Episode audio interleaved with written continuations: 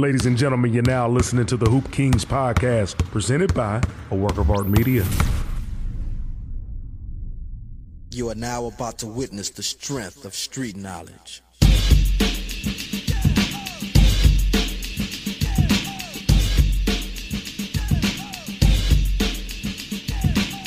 Ladies and gentlemen, it's your man, Coach Flight. And once again, this is the Hoop Kingz podcast where we represent basketball culture. I am blessed to be back in the booth with my brother from another, the local legend, the medieval one, King Art. It is I and I am him. This is the medieval King Art, and you are listening to the Hoop Kingz podcast, where we represent basketball culture. Today, we'll be talking about, of course, the NBA Finals. A quick recap of Game Four last night: Denver in the rout against the Miami Heat. We also will be covering some rumors with CP3, James Harden to Phoenix, and maybe Dame Lillard to a special place in Florida, perhaps. Ooh. And also, of course, Commissioner Silver came out and he spoke on the Dan Patrick show a few days ago. So we'll talk about the new All Star, you know, scheme, trying to change it up from USA versus World. Maybe here on the CBA. He also had a little bit of hints about Ja Morant. I think I want to type in as well in terms of the punishment that may be coming down the line after the finals. So Coach Flight, of course, watched the game last night, Game Four. Um, Jamal Murray did his thing. Aaron Gordon uh, had a uh, season high in terms of the playoffs, uh, 27 points. Jokic did his thing, double double. So give me a quick recap of Game Four and your thoughts, man. Uh, first and foremost, I'm glad we got some basketball action. You know, a day apart. Because uh, all I was hearing was Zion Williamson, but oh lord, just just rather here or there. what you doing, Zion? Can't stay healthy. Hey, hey, Z- Zion. I'm mad at your player. but anyway, but I was glad to get some basketball back into the, the fold there Friday night.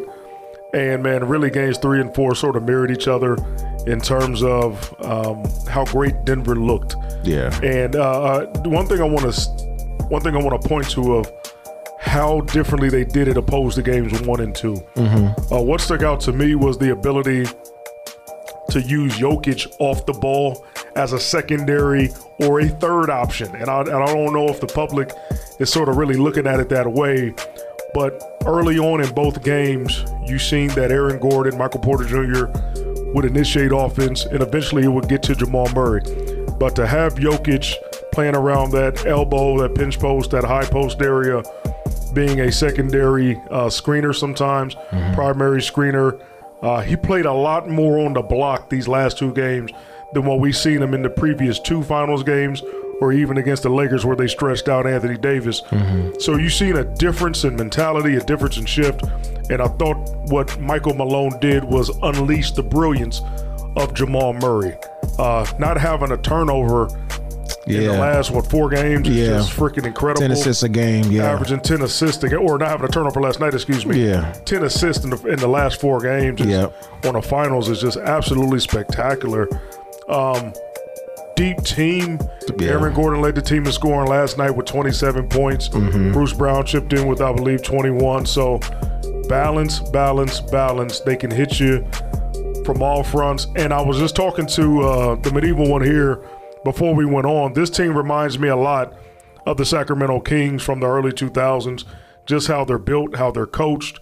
And honestly, I think this may be a two, three year run that this team is going to experience because they don't have a weakness. And they're big, they're athletic, they're physical. They have the best player on planet Earth. Yeah. That debate is done. Mm. Like he's the best. And he's probably going to be the best for a little while now. Yeah.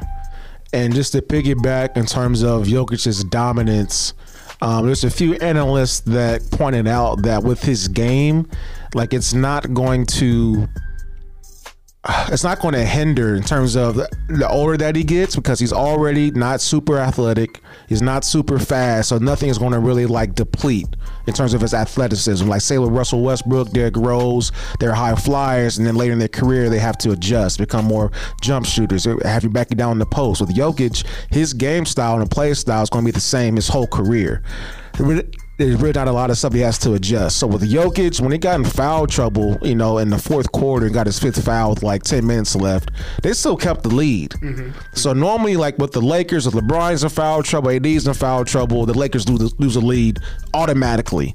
But the fact they still were able to keep him on that 8, 10 point cushion while their best player was still on the bench was really eye opening to me. And then also, what I talked about off wax is the efficiency that Denver is able to shoot. Like any corner three, you know, Jeff Green, just having a great veteran. I'm glad that they have a bunch of young guys on Denver uh, it seems like a lot of the veteran-led teams are the ones that win the championships. Mm-hmm. Going back to the bubble in 2020, you know Milwaukee with with Giannis and Jrue and Middleton and and Brook Lopez winning the championship, and of course Golden State last year, you know with their with their crew and their core with Steph, Clay, and Draymond. The veteran-led teams win, and I believe with Miami Yes, Jimmy Butler is a great player, but I still don't think to this day he can be your number one on the championship team. You know, he definitely has that mamba mentality to get there. Exposed as a top 15 coach of all time. Miami has a coach with Pat Riley, but they just ran into a juggernaut in the Denver Nuggets. I, I love what the Heat have built. You're right about Jimmy. I, or I will say this about Jimmy. He can have shared responsibility with a guy who can – who's probably more talented than he is. Mm-hmm. Uh, he he possesses a lot of he possesses a lot of the will. He possesses a lot of great things on the court. Um, we, we, always talk uh, in, a, in, a, new phrase that we're using here uh, is the nuclear bombs. You know, uh, and that's guys that are just supremely talented. I think Miami lacks a guy that's supremely talented. Got you. Um, yeah. You know, there's been discussions, and we'll get to this later about potential Dame Lillard wanting to move to Miami. That's a nuclear bomb that that's a guy you compare with Jimmy, and you can go toe to toe with anyone in the game for sure. Um, I think what Jimmy has done has been admirable. I, I, think what the team has done has been admirable. Really, and, I, and I'll credit Stephen A. Smith for saying this: when they're making shots, they're going to be competitive as anybody, uh, and they they're capable of beating anybody on any given day. But when you're not making shots, late yesterday they were eight of 35 from three. Mm. That's going to be a problem. Yeah. And then number two, the, the one thing that I'm seeing, Miami doesn't get easy shots. And it's not because they don't have the talent too. It's just that they're so perimeter oriented and they rely on the three so much. Yeah. They don't take advantage of the opportunities when it's an opportunity to post a guy up. Or, you know, if the guy's getting blitzed on the ball screen, they don't attack the paint. They're just waiting to shoot the basketball. And they're using that three as a nullifier for the in, the inconsistency or the deficiency that they have mm-hmm. getting the ball into the paint. They actually were comparable in paint points to Denver, but you should have been about plus 20 mm. on that because you're giving up so many looks. And then, two, turning the ball over in a half court.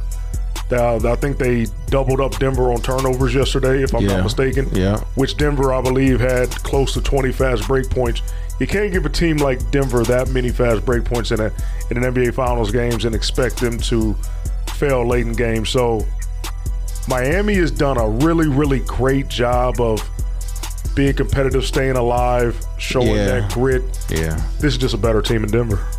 So my question to you, Coach Flight: um, Does Denver go home and do they win it all in Game Five, or does Miami get it back to uh, Florida for Game Six? By the time we tape the next podcast, we are going to talk about the NBA champion Denver Nuggets ending it in five games. Okay, they're going to end it in five, and I think this is they owe this to the city of Denver. Those, those have been some faithful fans over the years, man. There's been some great teams back in the day. Yeah. Everybody remembers the, the one highlight that's that it still stands to this day. Mutombo beating Seattle in '94. you know what I'm saying? And, yeah. and, I think you know you had the, you had the, the one year with Carmelo.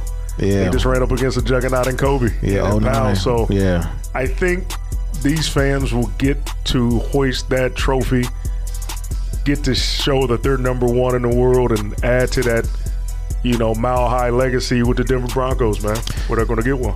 So, if you've, you know, to our listeners, you've been watching sports media over the last couple of days, there have been a lot of segments when they're talking about, you know, the greatest centers of all time. Now putting Jokic in that conversation.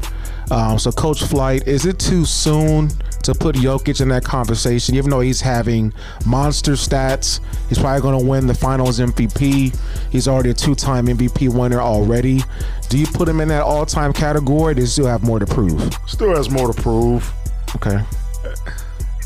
When you're talking all time, man, you're talking some some really great guys. Yeah. there's some guys not even on that list. There was a guy they were talking about last night that, you know, I remember my father, my grandfather told me about Bob McAdoo, who was Jokic light back in the day. Okay. You know what I'm saying? So Yeah. there's there's some really great big men that he still has to sort of pass up, and, and honestly, with his stardom, he has. But uh, to put him in a category with Bill Russell, Wilt Chamberlain, uh, Shaquille O'Neal, Hakeem Olajuwon, Yeah. uh, Tim Duncan, depending on what you know, center power forward, whatever you want to put him at. Patrick Ewing, David Robinson. Yeah, championship wise, sure, he's going to get there. MVP wise, they all got MVPs too. I think it's kind of whatever your preference is. I think a lot of times when we when we think of that guys nowadays, they're fresh on our minds, so we want to compare them and say they're the best. But we can't forget how great those other guys were. Mm-hmm. Um, so no, he's still got a little bit more to prove. He'll win this one. Let's see if you can go two for two next year, because you you'll be the odds-on favorite to win the NBA title. Uh, them Boston will be back up in there. Uh, wherever Dave Dame lands in Miami, they'll be up there. But you'll be the odds-on favorites in Vegas as soon as this final's over. So, you know, if he can double it back, go back to back after next year, now we're talking. And if you're in the MVP conversation again while going back to back next year, now we're in that. Okay, he might be top five. Yeah. You win a third one at some point, and you're still in the MVP conversation after three or four years. We could be talking about you as the greatest big ever outside of Wilt, Bill Russell, Yeah. Olajuwon, and Lou Alcindor. So Yeah, Kareem. Yep. you know, I forgot to throw the great Kareem in there, excuse Yeah. me, guys. But now, now we're in that category. But he's still got some work to do. And speaking of the greats, we're going to bring in Jamal Murray to this conversation before we transition to the next segment. Um, it seems like with sports media, I don't know if these are, you know, hot takes times 10 or trying to get clickbait to get more views for their company that they represent. But when they said that Jamal Murray and Jokic is the best duo since Shaq and Kobe, it really made me have to sit back and remember what Shaq and Kobe was watching live and then watching it with Murray and Jokic is night and day to me. Because it- it's not even close. I wish, really wish that they used a different comparison. Maybe Malone and Stockton or uh, Isiah, like some, something different than Shaq and Kobe. Because I believe there's no other tandem that rivals them other than Pippen and Jordan but I feel like it's just you know, you know what what's going on right now in the heat of the moment because Denver's on a big stage right now. But what do you think about the hot takes that sports media drives to kind of push the notion in terms of the Nuggets compared to all-time greats like Shaq and Kobe? Everybody want them dollar signs, man. So they're gonna throw out craziness to get you to bite on it. Yeah, man. It, it ain't Shaq and Kobe. Shaq and Kobe was global. It it was a movement. It still is a movement. Ain't, ain't nobody making rap lyrics about Jokic and, and Murray. Not a chance unless you're Drake. Not a you chance. I mean? Like Shaq and Kobe were on top of the freaking world, bro. it it was it was must see television. Yes. Like, don't get me wrong. The, the Nuggets are must see television, but when we talk about when we talk about the greatest of the greats, when we talk about the drama, when we talk about the style, when we talk about the delivery or something, Shaq and Kobe, man, is on the level, like you said, of only Mike and Scottie. Yeah. Or Magic and Kareem. Or Magic and Kareem. Yeah. You know, or Larry and McHale. It's Yeah. just something like that. Mm-hmm. I, honestly, I'll probably compare these guys to Tim Duncan and Tony Parker. That's kind of what That's we're looking at. okay. I like that. You know I what like I'm saying? That. Yeah, Still yeah, championship level guys, but it's, Yeah. it's levels to this. yeah. It's big time levels to this, and I think a lot of what the media tries to do is drive it for the casual fans because they know the casual fans. That's the only way that they're going to pay attention to it, unless by putting something out so drastic. Mm-hmm. And I think a lot of times, man, we got to be able to kind of have blinders up, not get caught up in what the media is providing us, because ain't no way in hell that Shaq and Kobe. Bruh. I just literally thought about this, and I heard an excerpt from uh, from Shaquille O'Neal. just the other day on YouTube. I went back and listened to Shaq talk about the 2001 season with LA, where they went 15 and One. or yeah, it was 15, no, it was 16 and one. Excuse me, in the playoffs, but they wanted to go 16 and 0. And Allen Iverson had to throw up a 51 point game one Yep. in Staples to knock off that zero. Right. That ain't that ain't Murray. That ain't Jokic. Y'all not sweeping, and I'm talking Right. at the at the time. If if memory if memory serves me correct, they swept Sacramento. They swept San Antonio, San Antonio. in the conference finals, and then and they, they swept. Was it Seattle? I think it was Seattle in the first round. They, they had the three games, uh, five game series back then. Yes. So they swept them in three. so you swept Seattle, Yeah. Yeah. Sacramento, and San, San Antonio. Antonio. Yeah. I don't want to hear nothing else. Mm-hmm. I just don't want to hear nothing else. Oh, right. I just wanted to bring that Go, up. go, go ahead, because I know from, from I'll tell you this from from a I think your touch from a fan perspective, from a a business perspective, en- enlighten the fans what what that means, man. When you say Shaq and Kobe, that's just not two players, bro. That's a movement. That's a culture. Explain to us what that is, man, and why that's so huge, and why this is such an unfair comparison to them. So I will definitely touch on that, but the first reason why I brought it up is because I wanted to give the listeners, in terms of the podcast that we represent here at the Hoop Kingz podcast, we want to give you the real. We may give you a hot take every now and then, but at the end of the day, man, we're going to give you our personal opinion and have facts behind it in regards to what we're talking about. So I want to make sure I put that out there, let you know when you listen to the Hoop Kingz podcast, we want to give you the real about what our eyes see and not by what you know other people may be saying. So I just want to throw that out there. Secondly, Shaq and Kobe. This is coming from a Lakers fan. Um, I'm gonna be real with y'all. I definitely everybody loved the Bulls when Jordan was there. But when Jordan left in '98, I'm like, okay, I need I need a team. I, I don't like the Bulls no more. Jordan's gone. Who can I, who can I, who can I go to? And I and I love Shaq. I have Shaq posters on my bedroom wall when I was a kid. And I was like, okay, this new kid named Kobe got an afro. He looks cool. He looks dope. Come out of high school. I got his posters on the wall. I got Vince Carter. I got Tracy McGrady. I got Steve Francis. I had everybody on the wall. But when it comes to the Lakers, man, I'm from a Lakers family. My mom's side, dad's side, everybody bleeds purple and gold. So my dad, uh, shout out to my pops, man, Arthur Senior. I know you listen to this, man. My dad's always say we watch the Lakers game. Man, just get the ball to Shaq. just get the ball to Shaq. Kobe, stop shooting. Get the ball to Shaq. It's to be two points. Get the ball to Shaq. Just get the ball to Shaq. Every time down the court, and the fact that you can just give it to a player and you know you're going to get two points every single time either a dunk, a put back, a layup. Yes, his free throw percentage was terrible, but he's going to get to the line and he's going to give you a bucket. But when you have a guy like Shaquille O'Neal, 7'1, 7'2, 300 plus pounds, taking a beating, double teamed, and he can kick it out to somebody of Kobe Bryant's caliber. Kobe Bryant to me is my GOAT. He's my favorite player. And to see somebody who is at my generation, I might speak for Duran as well. He's our Jordan. So when it comes to comparing all-time greats and goats, it has to go by era and by generation, man. So I've got the LeBron and Jordan stuff. Um, when we was coming up, Kobe was my guy, and Kobe Bryant, bro, is a guy that you don't want your child, if he or she wants to play basketball, to emulate the mentality after if you are a inspiring NBA player and you want to get there, you gotta have the will and the skill. And Kobe had both of those things, man. But going back to your question, excuse me, my question with the Jokic and Murray comparison, there is none. I just thinking just you're just taking who's the best duo in the league right now, and it's compared to the best duo of all time. It can't work like that, man. This guy's got three championships in a row.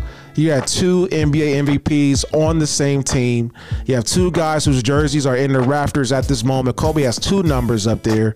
So when it comes to the juggernauts of the Lakers, Denver has to win two more for you to compare those duos to that one. That's just my opinion. I believe Denver probably has a strong possibility in doing so. I want to see what Milwaukee does in the offseason if they re-sign Middleton or if he leaves.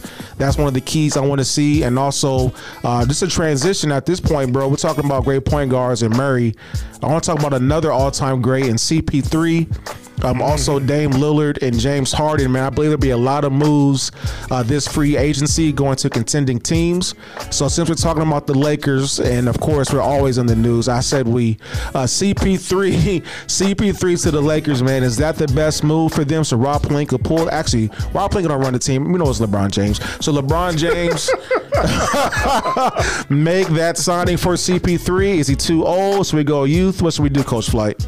Man, first of all, you can say we, man, because I'll be investing my my my merchandise dollars yeah, they got my money. and, and, and my They got time. my time. Uh, All right, so it's we, bro. we on East saying- Coast time. We staying up to 1.30 in the morning watching these games. Facts, man. So it's we, bro. I'm on payroll too. Man, I, I I do believe they should go after CP3 only for this reason. Okay, okay. He's still a he's still a high functional NBA point guard, past his prime. He's not going to give you the All Star years, but he's a guy that can get you still go out and get you 15 points a game, seven eight assists a game, not make many mistakes. He's a guy who can play in conjunction with another point guard.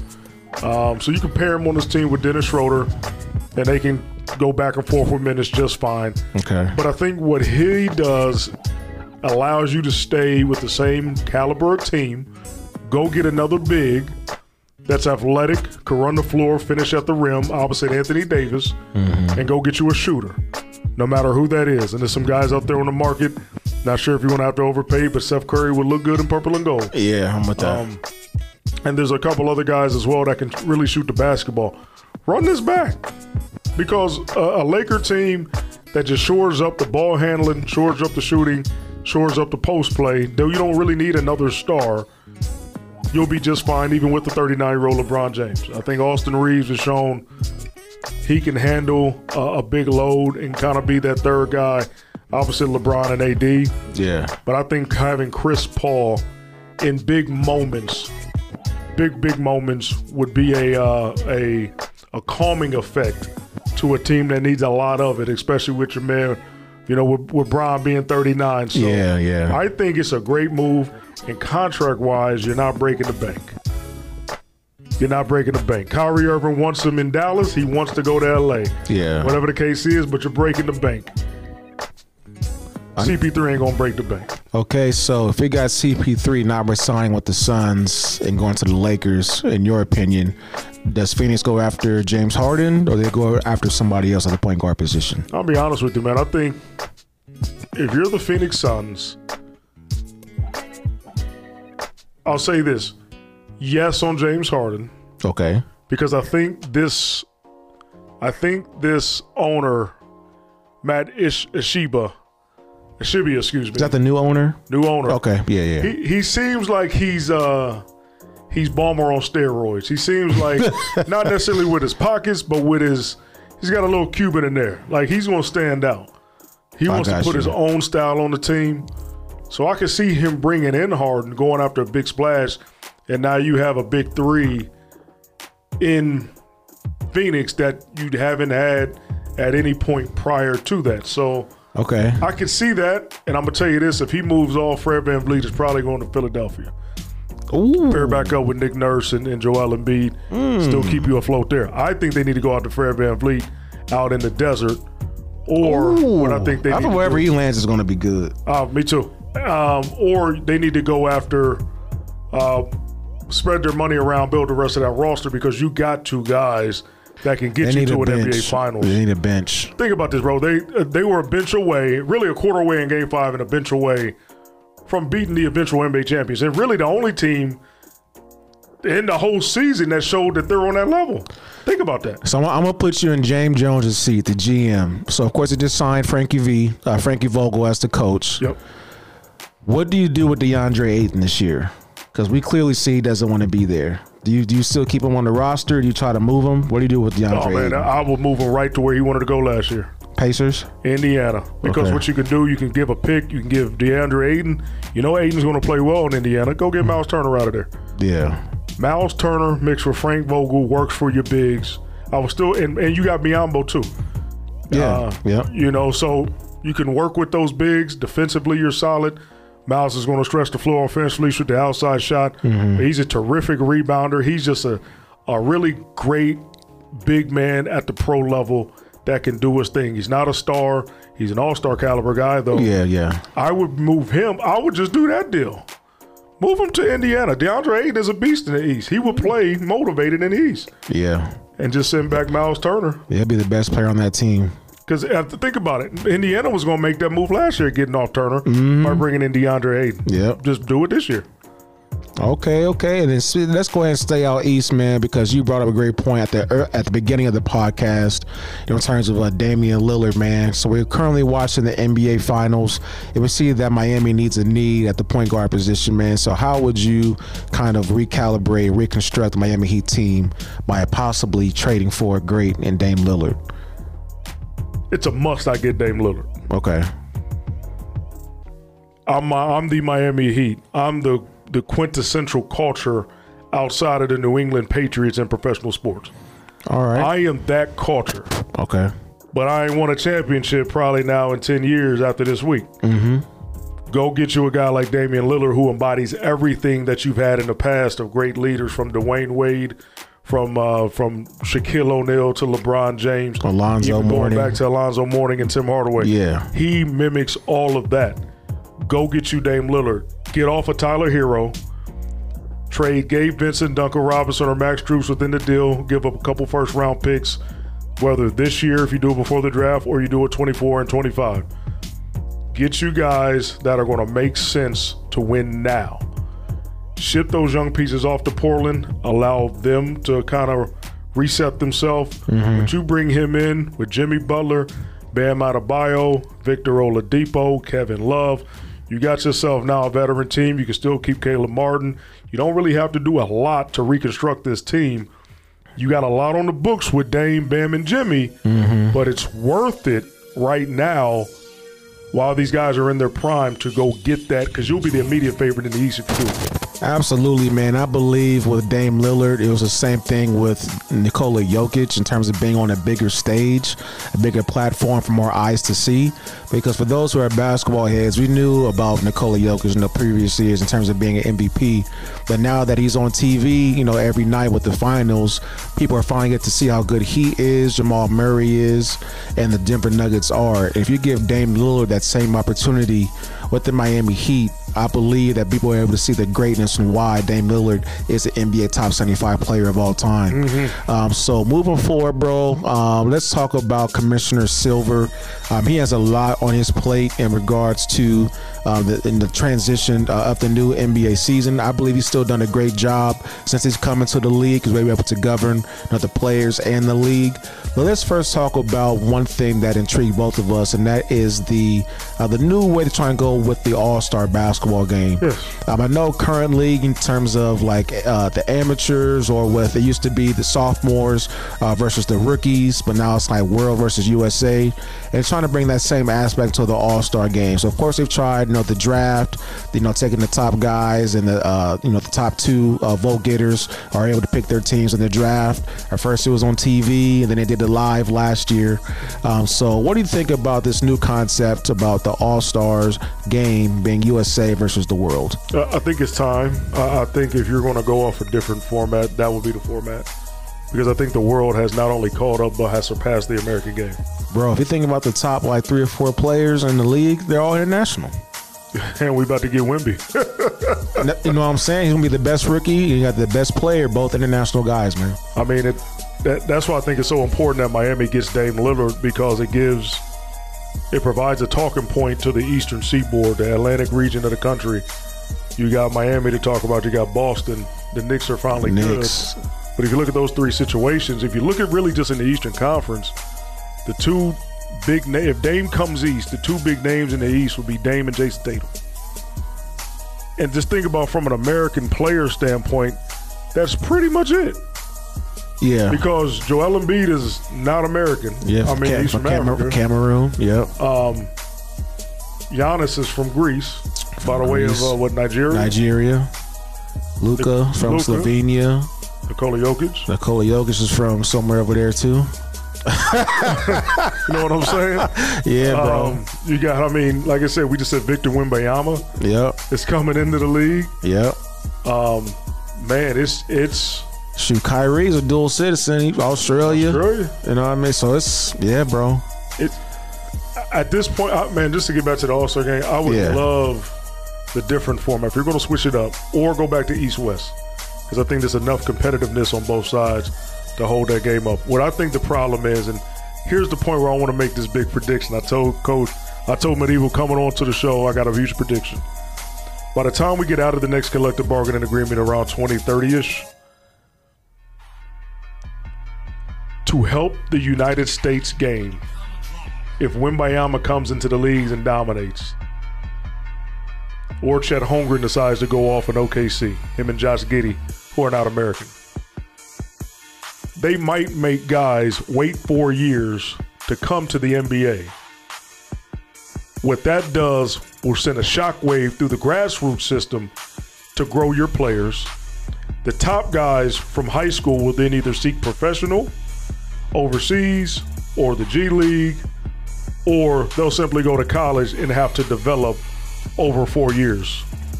We have to send a shockwave to our grassroots system that is not about dollars, it's about development.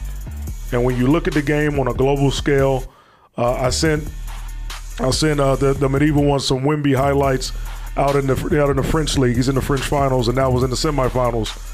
If you look at the way the game is not only refed, but the game is coached. It's a more team culture. It's a more development. Guys have tremendous skill coming over here. Something that U.S. guys are predicated on talent. International guys have skill. That's going to be a huge, huge difference when we go on these big stages and we're wondering why a Canadian guy and a Serbian guy are dominating right now in the NBA Finals. Yeah. So to me, man, we have got to be in a in a position of development and education with our players coming from the United States and not making it so much about business on AAU events, not making it so much about business with 2,300 All Star games in college, mm. not making it about business to get paid and pimping these kids and these parents who really don't understand how basketball is worked. Mm. We got to get to a point where, hey, we're confident enough that we're going to have not just one American guy, no, num- no number one in the draft, but two, three, four consistently. Because right now, yeah, we'll get the occasional American that can hoop, Right. but right now it's being dominated at the top of the draft by international guys.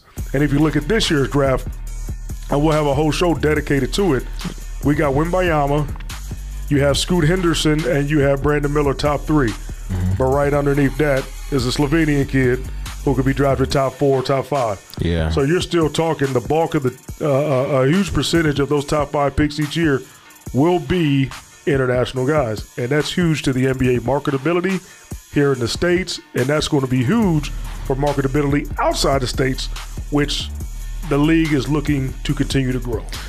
Bro, you took the the thought out of my mind, man. Because we talked about earlier with the hot takes. You know, it's all about money and the dollar signs to get those clicks.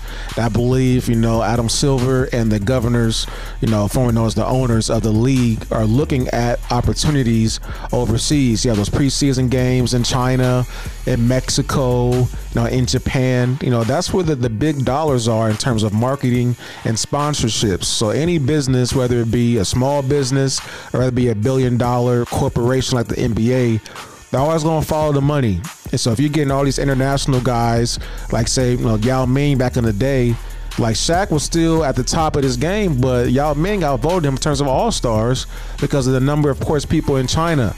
So if you're able to bring in new viewers and new eyes to the game of basketball, that brings more dollars to the pockets of the owners and also to the sponsors as well, man. Uh, so team, so in terms of the United States, uh, going back to your pre- proposition about you know four years in college, that definitely will send a shockwave to a lot of kids and a lot of parents as well. But with the NIL kind of balancing that, they're still going to have financial opportunities to get that bread. Of course, it's not going to be like an NBA contract, but it's better than nothing. So doing that, I think, is really going to help out the development, like you said. A lot of these kids, you know, if a, if an AAU coach sees talent or oh, excuse me, potential. You know, these kids are basically getting whatever they want. So I remember Gary Payton, he was on the other big podcast with Shaq and Spice Adams and them. And he's like, bro, there's nobody else on the blacktop no more. Like I'm job by a whole bunch of you know, blacktops and basketball courts and nobody outside playing. It's like, how are you getting develop going against older. Like when I was playing, I was going against older guys. I'm nine, 10 years old. I'm going against high schools, going against college kids, so I can get better. I'm going against my own grade. Then you have these kids going to traveling circuit and AAU, and they're getting pampered this and that. They're not mm. getting that same grind, that same get earning that will, like the Pat Beverleys of the world or or the PJ Tuckers of the world, who just will guys. They don't have a lot of skill, but they're able to get to the NBA because of that will, and you get that from those grassroots, bro. So I like your approach with that. I like to see what uh, the NBA does when it comes to that new CBA agreement, when it comes to developing United States players, because overseas, bro, like them kids is playing professional 15, 16. Yes. You know, I mean, they're going against grown men, and then when you come up to the NBA, it's like, man, this stuff is soft, bro. I was, it was more harder over there when I come here and I have more eyes on me, get more bread. Is this easy? That's what I came up here two years ago. It's easy, man. Like like if you think of, like I just seen something watching those Wembanyama highlights and I watched a few more. Is he ready for the physicality of the American game? No, but skill wise, he's there. Yeah, he don't got, he, he doesn't He's even have there. to go in the paint. You know what I'm saying? And I think that's going to be a problem. And the guys over there are making him work. Mm-hmm. He's going to come over here where the rules are more. Or, or, or more in position to make him flourish, and he's going to double offense. that times two. It's an offensive game, Merrill. So man, I, I won't be surprised if this kid comes in the league and averages twenty off the rip and Oh, that's having gonna be- success in San yeah. Antonio. Yeah. Mm-hmm. because you can't touch him, and that's and that's where I think the NBA needs to put a premium, or needs to just be honest with fans on its entertainment value. Is the game entertainment, or are we playing ball? Because I think, to me, I think the purest form of coaching and playing basketball is at the co- collegiate level. Yes, yes, yes. Um, the NBA is entertainment, and actually, and, and I'll say this: I had this conversation with a young head. Um, I I won't disclose him, but I had a conversation with a young head last Sunday, and he says the game has evolved. He tells me evolvement means you get better, right? So the game has gotten better. I said not necessarily. I said not all evolvement means something's getting better; it just means something's changing. That's wisdom. Exactly. So I said, he said, well, don't take the stars, take the mid guys of this that's playing in the NBA today. They would eat up the mid guys back in the day. I said, not necessarily. You're playing under two different rules. Ex- that part. Back then, the game was predicated and the rules weren't changed to allow someone to score more. Mm-hmm. Remember, we started changing the rules under two different things. Number one, when Jordan retired, the NBA, you didn't have a star. So you needed to brand this really a big star. Allen Iverson was too hood. Shaq was too big. Yeah. Kobe wasn't. He was there, but he wasn't, wasn't- he really wasn't there, there yet. yet, yeah. T Mac wasn't in a big enough market. Yeah. Vince was probably the biggest brand globally you had you needed something. You watched that NBA Finals, which I think to me is a classic NBA Finals. The 05 NBA Finals between uh, the, the San Antonio Spurs and the Detroit, Detroit Pistons. Pistons. But there wasn't enough scoring. So what did the NBA do then? You started to make rule changes. The hand checking. No more hand checking. Shaquille O'Neal winning championships. We can't stop him. What do you do? You can't sit in the paint. Mm-hmm. You force him out of the paint. You force him to move defensively. You add zone. The Shaq is the reason zone is back in the NBA Yeah. or in the NBA because they only mm-hmm. play zone in college. Yep. You start tinkering with the rules, and now you're at a point where the flopping was an issue. Now they're trying to fix it because they realize it got out of hand. It's crazy. The, the you can't touch a guy. You can't do this. You can't do mm-hmm. that. Flagrant fouls. Yeah. Or technicals. Yep. Talking back to the refs. Yeah. Yep. Man, listen, man. You can talk all you want about You can talk all you want about the game being better. It's just different. Yeah. And I think when you get to a point where the different is now so obvious that it's killing our game, you got to do something to drastically change it back. Yeah. To me, making guys wait four years, potentially in a few years, won't be the worst thing in the world for a guy to do. Number one, NIL will keep that guy's immensely paid for four years. Mm-hmm. Number two, the best of the best won't even go that route. But at least what you're ensuring is you got grown men playing in your league. That's the one thing that the NFL does well. Yeah. We want grown kids playing in our league, young men who are established, their bodies are built up, they're close to peak at 25, 26 years old. They're already built up. That's the one thing the NBA has to get to. They're starting to do it in the CBA where with contracts. You'll see uh, instead of four to six teams with NBA uh, championship aspirations, that'll grow to 10 to 12. It'll keep the league more viable. Yeah. But I think with the game, the involvement, the American product. We got to get back to where that was at the highest stage. Because I'm gonna be honest with you, if we don't send a team to the Olympics next year that's viable, they ain't winning the Olympics, bro. And it may not be the worst thing in the world because the other players are so good coming to, across the pond. Absolutely, man. That's a great segue into our final segment in terms of Team USA.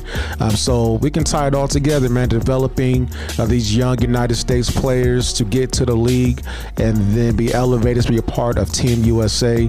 Uh, so coming up here, man, I got a few uh, of the names that will be playing for Team USA this year. Uh, so you have got Mikal Bridges uh, with the Nets here to break out, you know, second half of the season after the trade from the Suns uh, for KD. Uh, also, another guy, uh, Jalen Brunson with the Knicks, had a great year this year. Um, Anthony Edwards, uh, still some promise with him. Uh, he's going to be on the team as well. Um, Tyrese Halliburton with the Pacers. You have Brandon Ingram with New Orleans. Triple J, Jaren Jackson Jr. with the Grizzlies. Bobby Portis with Milwaukee. And then, of course, closing out, uh, we have the Great White Hope, uh, Austin Reaves, our guy, guy. with the Lakers. So that's three. So that's eight guys Him and al- him. already on the roster. Uh, so those names I mentioned, Coach Flight. You know, I'm pretty sure going to add about four more to the roster before the games start. Does that sound like a gold medal winning basketball team? It does. It does. It does. Okay, so who- who's the best player on this team? Best player on the team is Brandon Ingram. The alpha's Anthony Edwards, though. Okay.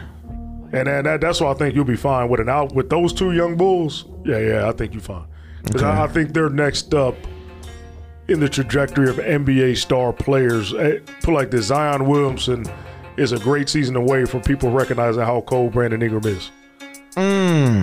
Okay. So Zion, quit messing with Moriah. They still got CJ, bruh.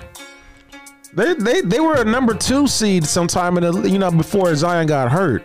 So if he can just keep his pants up, we might be all right. Listen, man. Zion, if you want some was, we got him for you play at the bank now. You gotta get back on the basketball court, man. GTD. You gotta get focused, man. Come on, man. You can't listen. You can't be got in the draws all every day, Z. Bro, you got drama off the court. They're gonna bring it onto the court, bro. Just just get healthy. Get your knees right. He should be on this roster. Absolutely. He should be on this roster. Absolutely. Speaking of that, he should be on this roster, man. but bro, like seriously, Brandon Ingram is one significant playoff run away from being mentioned with the best in the game. I think Anthony Edwards is an alpha. He's the guy that you want with the ball in his hands late in the game. They're long, they're physical. I don't think anybody shorter than six four, six five on this roster. I love the bigs. Jalen Brunson's probably underneath that. Jalen Brunson. That's he- about it, He's though. great. And I mean, you got guys that can play in the pick and roll game. Bobby Yeah. Portis can stretch it. Jaren Jackson. Who's Yeah. the other big on the roster? Uh, other big is Brandon Ingram. That's it. So you probably get, you probably got to go get another big, They gotta get a center. which you can. Uh, Yeah. I would go get Myles Turner again. I know he's playing in the Olympics. I would go get him again. Let him be the veteran on this team. Yeah. Um, there's certain guys that I think you can fit in.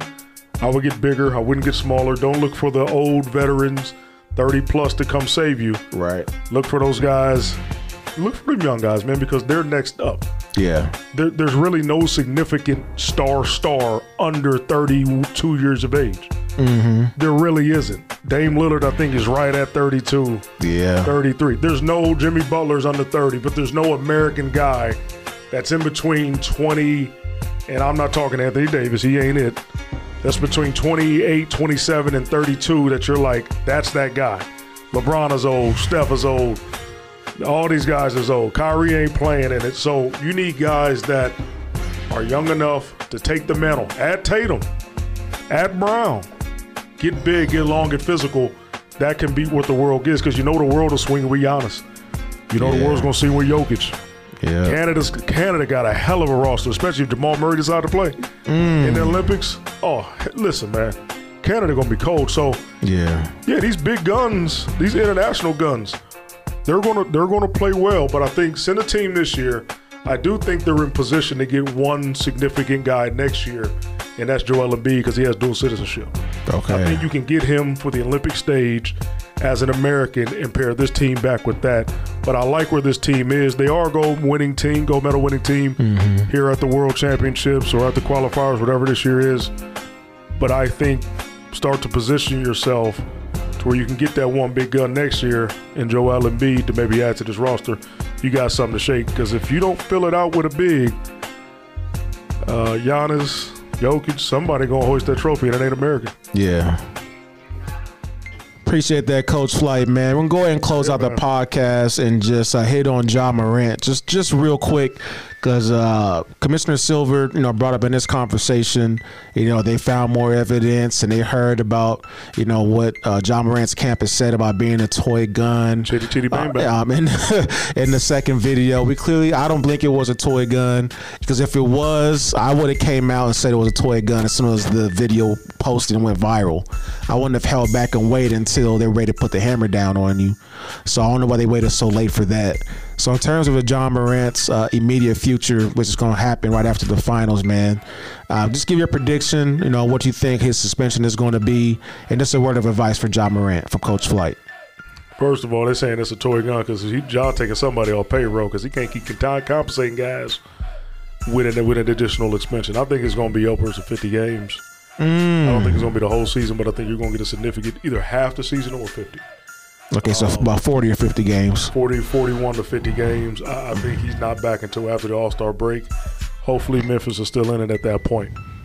Um, I think what the league needs to do is set a precedent. A lot of people say uh, the commissioner said uh, before Game Three he doesn't want to make the incident bigger than what it has to be with just one guy. But sometimes, bro, you need that.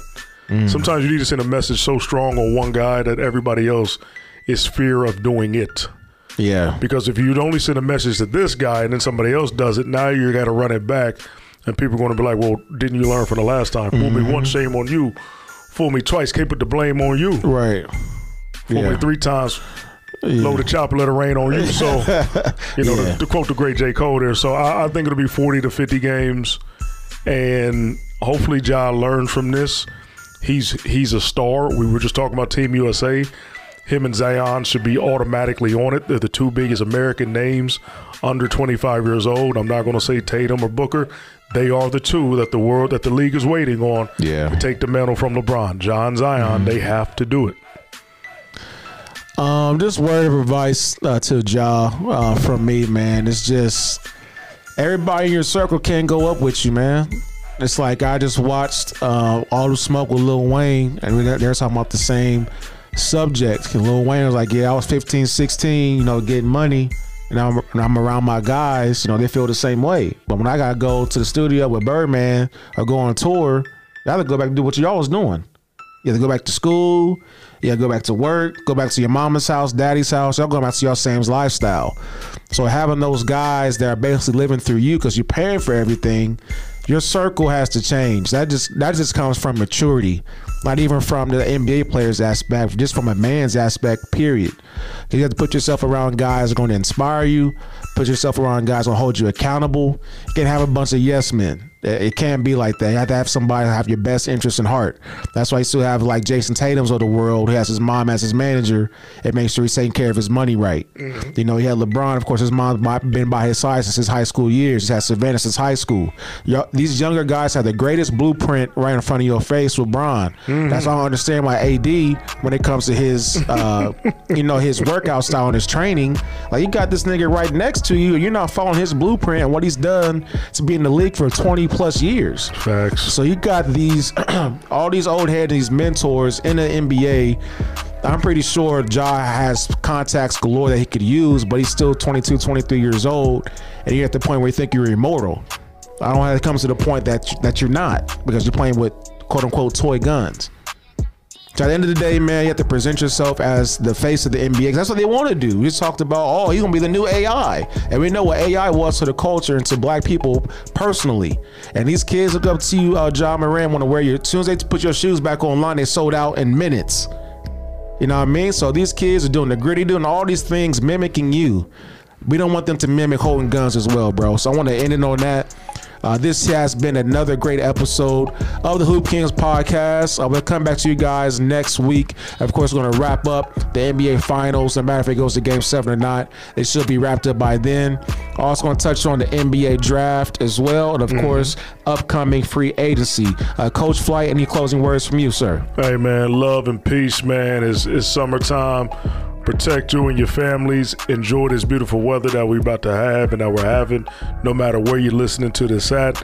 Hey, one thing we always going to do is represent basketball culture. Stay locked in. We got more heat coming to you in this summertime. Absolutely. I am the medieval king art, and he has been Coach Flight, and we out of here. Peace. Peace.